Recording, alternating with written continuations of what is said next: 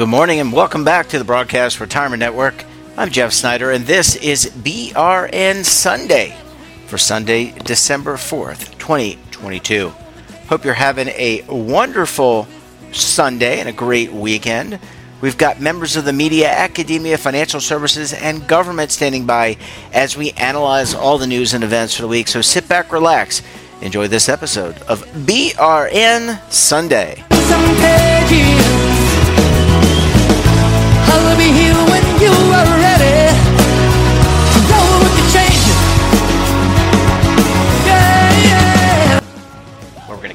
Off with a look at what's happening on Capitol Hill in terms of litigation, legislation, regulation.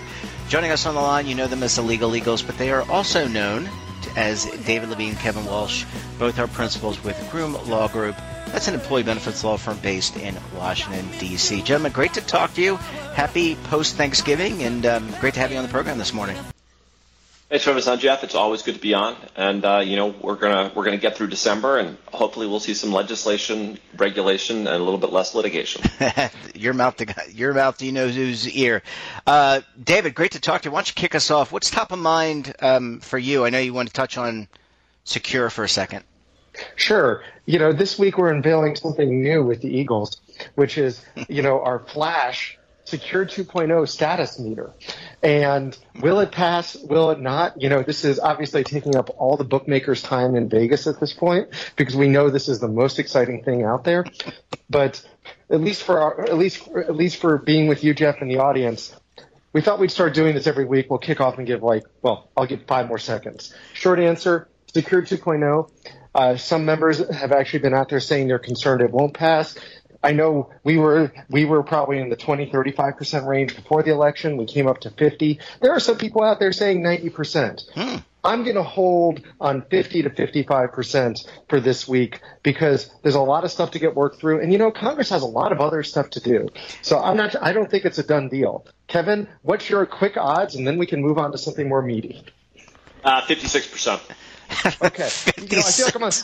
I feel like I'm on the Price is Right. I'm going to say 55. That way, or, or actually, I'm going to say one dollar. But anyway, $1. Jeff. Yep. Can I can I ask one follow up question and I'll let you get into Yeah. ESG. Uh, just in all seriousness, Congress goes on a recess. I think at towards the Christmas holiday and New Year's. Do you know when the session ends? So what? So we don't have. We're recording this on Friday, which is the second. So we don't really have 29 days, right? We have less than that. Well, we have we have less than that, but there's there's things that Congress has to pass. Um, so you know, government funding expires in the middle of December. I, I believe it's December 16th right now. Um, Yep. You could very easily see a one week week extension of that if they don't have a deal, which would keep them in town at least through the the 23rd. Um, they're going to want to get out of here as quickly as they can. Uh, it's December. You know, everybody wants to go home. Everyone wants to just wrap up the year. Um, that being said, you saw with the Affordable Care Act year, we've seen with other years, if, if they can't reach a funding deal, um, if they can't reach a big package, then they get stuck working around the holidays, and sometimes they have to come back after the holidays. Now, I, to me, like the thing is that if Secure passes, it's going to get attached to one of these big bills. It's a must-pass bill, so it doesn't bother me that you know that they, they want to get out of here because you know really Secure is trying to get on the last train to leave the station, the train has to leave the station this year. There has to be a train that we could get on. All right. Uh, well, that's good. And David, you want to add one more thought, and we'll transition to ESG. I'll, I'll add one more thought, and then my square will get off our 10 seconds here. Uh, that's a joke, obviously. Uh, part of it is is the secure. If we're talking trains, the passenger car that is secure that gets attached to the train or the caboose isn't completely built yet anyway. So that's part of the problem. If the train leaves the station before the before the caboose is built, it's hard to know if it'll get there. So we're going to have to see, Jeff. But why don't we pivot into ESG? yes, let's pivot. Okay. So with the rest of our segment, I thought we would talk about a new rule that came out last week by the Department of Labor um, that you know overhauls the prudence and loyalty rules around plan fiduciaries selecting investments. It also deals with shareholder rights. We'll probably talk about shareholder rights another week. Uh, this week, the, the, the, big story is that the, the, Labor Department has made it somewhat easier for plan fiduciaries to take uh, environmental, social, and governance, and you know, and factors that are identified by plan participants um, into account when making investment decisions. So, Kevin, is it uh, really easier? Uh, that's my question, but keep going. Ooh. I mean, I, I, think it does make it easier. I mean, it makes it easier, particularly with respect to, to default investment options. Um, it makes it easier sure. for documentation, but I, I, think you're making a great point. So I, I, think I'll lead with why David is saying does it really make it easier. So historically, the rule has been that you can take you know non-economic collateral benefits into account as a tiebreaker. So you know under the Trump administration, they said you know if, if investments are indistinguishable on pecuniary factors, um, then you can take non-economic factors into account generally. Um, the Biden administration said, you know, nobody on earth has ever said the word pecuniary. Uh, we don't like the word pecuniary we're going to get rid of the word pecuniary. Um, we're going to keep the tiebreaker test where we're going to say, you know, you can take into account, um, you know, uh, other factors if a plan fiduciary first determines that competing alternative investments equally serve the financial interests of the plan. So it, seems like what they've tried to do is, you know, plain English, uh, the tiebreaker test in a way where, you know, it may have been a little bit less plain English prior. Um, so I, I, think that's why David is saying he's not sure if it if it really you know expands the world of ESG. Um, that being said, I mean I, I, think it does in two significant ways. Um, first is that you're allowed to take ESG factors into account as a tiebreaker with default investment options. Um, under the Trump rules, you were prohibited with respect to uh, default investment options from using a QDIA, a fund or product model portfolio, et cetera um, if one of its objectives, goals, or principal investment strategies included, you know, an ESG factor. So that's gone. So that seems like an expansion. Um, and the other is that the, the Trump rule had required documentation in, in addition to, you know, the, the documentation that folks may use for any investment decision. Um, and the, the new rule says, you know, you don't have to do any additional documentation when you take an ESG factor into account um, than you do for the documentation you may use for any other investment. So, I mean, to me, I think David's right that you know it's getting a lot more. There's a lot more you know heat than light here. I think folks are saying big expansion of ESG. I think it's probably a smaller expansion. It's just a. It's more of a uh, if you're if you think it's prudent to use ESG, um, and you're using ESG for non-economic reasons, uh, you can get a little bit more comfortable. But it's not it's not a, a major shift. David, did I did I steal your thunder here? No, you didn't actually. And Kevin, I was intentionally teeing that off as, as a softball question because there are people out there at this point saying, "Wow, the world is wide open to ESG," and there are those out there saying nothing has changed. The answer is, I think you put it really well. The DOL sort of stepped back, but they're still inside that kind of like corridor. They're still on the same ESG highway we've been on since the Clinton administration, where the, where the Democrats tend to maybe be a little bit more giving you more lanes on ESG, and the Republicans have a little bit narrower perspective per se. But they both are still t- talking about it in terms of core things like prudence and loyalty. Although, Kevin, do you think it's worth mentioning the idea of input of participants because that was an interesting nugget that was put in the rule? Well, that was that was something that I, I mentioned kind of briefly in my, my intro here, which was that you know, it, it, talks about, I mean, you know, ERISA has duties of loyalty and duties of prudence. Duty of loyalty is, you know, you've got to have a single minded eye on the, you know, participant aims. And, you know, traditionally the participant aim has been viewed as retirement security. Um, in the, the rule here, it says that, you know, if you survey your participants or if your participants come to you and say, we want certain things in our plan lineup, uh, that you can take those things into account without violating your duty of loyalty. So you still have to make sure whatever they, they suggest is prudent, um, but that in terms of identifying things that they'd like to see, because they could in- increase contribution rates, because they may support jobs for, for workers, for you know whatever reason the participants identify them. Um, this rule has kind of a significant color on the duty of loyalty, which does suggest that you know if if your participants have like a fear of missing out on you know economically or environmentally beneficial investing, that it may be worth it for a plan fiduciary to think about incorporating those types of options. Gentlemen, can I ask one question? Um, and I want to ask you. I don't know the answer, so I'm asking. Uh, what what bearing does a new Congress have? I, I, realize the Department of Labor is part of the executive branch, Um, the Department of Labor's job is to do regulation. The job of the Congress is legislation. Um, is there any bearing on January and a new Congress, meaning a new House of Representatives um, taking control? Does that have any bearing on this rule? Because you talked, you have talked on and on, not on and on. You have talked um, re- repeatedly uh, about this topic through the years that it's kind of ebbed and flows depending on who I guess is in control of the uh, the White House and and maybe other um, branches. But does that have a bearing at all on these rules, or is, are these set in stone and can't be rolled back? So it is what well, it is. Kevin, I, will I'll jump in first. I'm sure you have a comment too.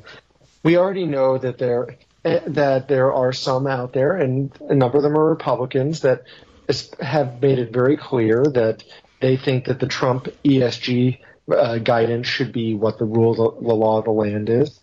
And there's certainly, with a Republican led House, going to be the ability for investigations, the ability to bring Marty Walsh uh, up on the Hill to testify, hmm. ask some strong questions, and there will be legislation introduced, almost guaranteed, to potentially walk back some of these. Now, the reality is, is you have a Democratic Senate and you have a Democratic White House. So the odds of any of this being done, changed through like the Congressional Review Act, like what we had at the start of the Trump administration, slim to none.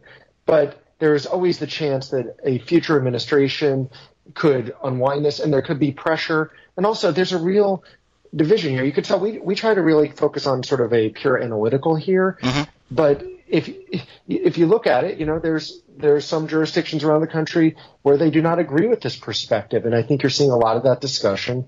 So I think that it will be a robust discussion. But in terms of setting the rules for ERISA plans, the DOL has it for now, but and Congress may weigh in and may have some strong words to say back. But this is a regulation at this point. Kevin. Kev, did we lose you? Are you muted? Did I?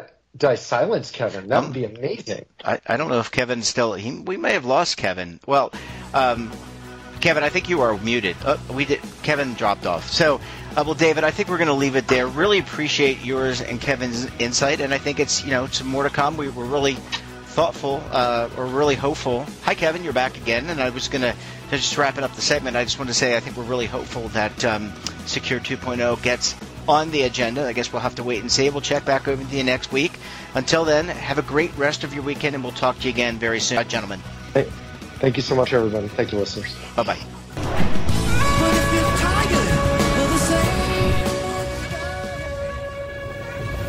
Imagine a new television network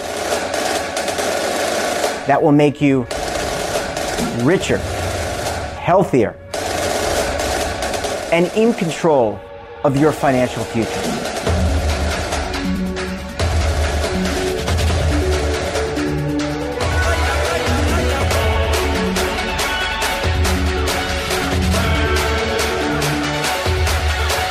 This network is for the policewoman in Nashville, Tennessee, the baker in Dubuque, Iowa, the teacher in Lexington, Kentucky. We want to make the idea of savings and retirement culturally relevant. But what do you see as a defining issue of the midterms? Especially for the smaller businesses. I mean, they are the lifeblood of the American economy.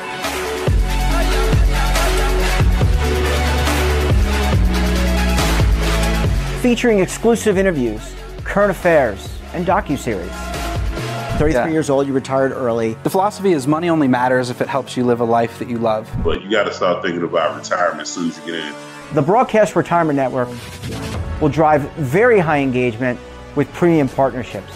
So this isn't retirement and savings for your parents or grandparents. This is for all Americans. And we're going to change the way you think about money. Welcome to the next frontier of retirement and savings. This is BRN, the Broadcast Retirement Network.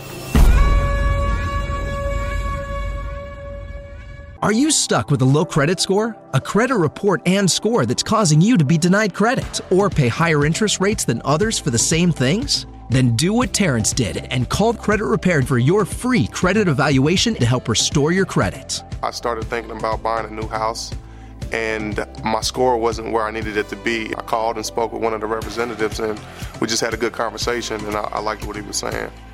Just one call for his free credit evaluation was all it took to start back on the track to repairing his credit. I'm seeing the deletions and I'm getting the report, so I know something's being done.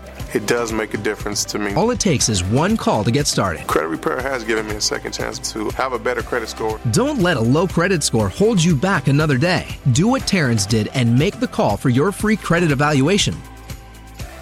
Call 800 819 4152. That's 800 819 4152. Again, 800 819 4152.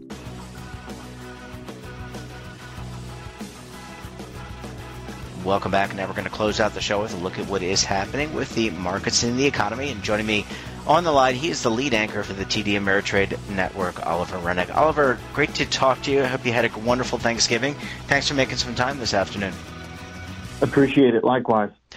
All right, let's uh, let's jump in. I think there were some new some new economic data. You want to start there? And, and by the way, I want to preface our, our segment just to say, you know, we're not here to provide any investment advice. We're just here to kind of get look take a snapshot through art through Oliver's analysis. He covers this stuff day in and day out for the TD Ameritrade Network. So with that as context, just want to remind the audience that Oliver, why don't you give us your assessment of at least the economic numbers that just came out? So uh, this week we had two big highlights, and um, they were in somewhat of opposite directions. On uh, Wednesday, we saw uh, uh, Thursday rather, we saw manufacturing numbers, PMI and ISM data that were uh, the first contracting figures in um, basically almost three years since the COVID crisis began. Uh, they dropped below 50, contraction in the manufacturing economy, and uh, that's not a good sign. And we can talk about the market response in a second. So that was one batch of data. And then the other data, of course, is the job report employment situation on Friday, which showed strong employment uh, figures, Hmm. and that included quite a bit of surprisingly strong wage growth. So those are your two big economic highlights. Okay, so with that kind of diametrically opposed data, and I think Yep. many economists and I guess market followers, and maybe some of Oh, whom it's have been featured featured featured on your show, they're they're probably confused by this. I know I am just as a layperson, but but there has been the hints of a recession potentially in 2023. Here we are coming up in the end of 2022.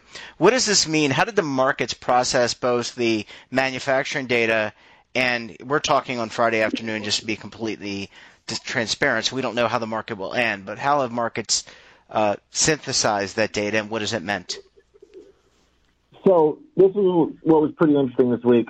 Is um, first a little bit of context, which is over the past year, uh, there has been a pretty reliable response to uh, data that has been fairly inverse for the stock market. So when data has been strong and better than expected, stocks have often sold off and gone down. When data has been weak, equities have generally been strong and rallied in response because the implications of the Federal Reserve's aggression in fighting inflation um, moves alongside the data. So if data is strong, the implications of the Fed will have to be aggressive, hike rates, tighten the economy, and that's not good for stock valuations. And so bad data, which potentially could lead to a slowing economy, which you would expect to also slow inflation, could actually provide relief to the stock market because then the Fed doesn't have to hike rates as much. This is happening because the stock market got so expensive during COVID. This is not generally how it works. Stocks move on earnings and valuations, and ultimately earnings drive the course of the market over the long term. But when valuations get very extreme, the stock market can become very disconnected from the economy. And so that's where we've had this situation where bad data has often been good for the stock market. So with that said, Thursday's numbers that were bad actually did not necessarily lead to a sell off, but they led to some market weakness and we were down on the day. And the market tried to rally early on in the day because Wednesday we had a big jump in the market after Jay Powell essentially confirmed that he'll drop the next interest rate hike for this month from 75 to 50 basis points. Hmm. And the market loved that on Wednesday, rallied big. But then on Thursday, the rally stopped because of these bad economic data points, which kind of makes you scratch your head if you've been watching the relationships over the past year because you'd say, wait, this bad data should be even more evidence that the Fed will slow down. Um, but that wasn't the case. So you have to be careful about projecting too much from a single day because then again on Friday, uh, we had an early sell off in the stock market after that good data, which looked a little bit more of the traditional response. But not to make things too complicated, um, we also had some pretty discouraging semiconductor earnings on Friday that were arguably a bigger part of the tech sell off that we got on Friday. So, focusing back on Thursday for a second, now I'm kind of bouncing around, but the more important thing I think this week is the fact that the stock market couldn't rally on Thursday, even with the dovish Fed tone on Wednesday and the bad data on Thursday, which would all seemingly point to a slower Fed, which is generally what has always gotten stocks to go higher. And so the fact that we didn't do that on Thursday or Friday suggests that investors are now becoming perhaps a little bit more attentive to the risk of economic decline, as opposed to inflation being the paramount concern. If the underlying economic growth becomes the paramount concern, then bad data might just be bad for the market. And so we have to be very uh, aware of the potential for that relationship to change a little bit. Uh, because if it does, if bad data starts turning into bad returns in stocks, then that's probably a sign that uh, the market's telling us the economy is in real trouble. Uh, and so we do need to be aware of that right now.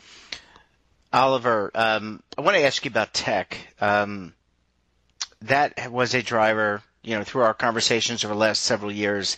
That was a real driver for the economy. Here we are. I know Amazon just said that they were laying off some staff. I think they had cut the whole Alexa division. Um, Yeah. Meta previously preceded that by laying people off. Um, Mhm. Others, DoorDash cut a bunch of people. yeah, I mean, it, you you you follow this stuff way, way more closely than I would. But how is that sector doing? Um, you know, there has been a movement afoot to keep people to have people return to the office. So, um, is the tech sector looking like it might bounce back? Well, they're trying to by way of making these cuts. Um, but these cuts are basically confirming that the extreme boom in growth and revenue from the COVID uh, period is going to be impossible to sustain. The growth rates at online advertising companies, online e-commerce businesses, cloud stocks, and anything that was connected to the stay-at-home economy, the growth that they saw during 2020 was so extreme that it will probably never be reached ever again. That's my view. And I think there's good reason behind that. Uh, just think about any business that needed to function during COVID, if they needed a security program for people to log in remotely, okay?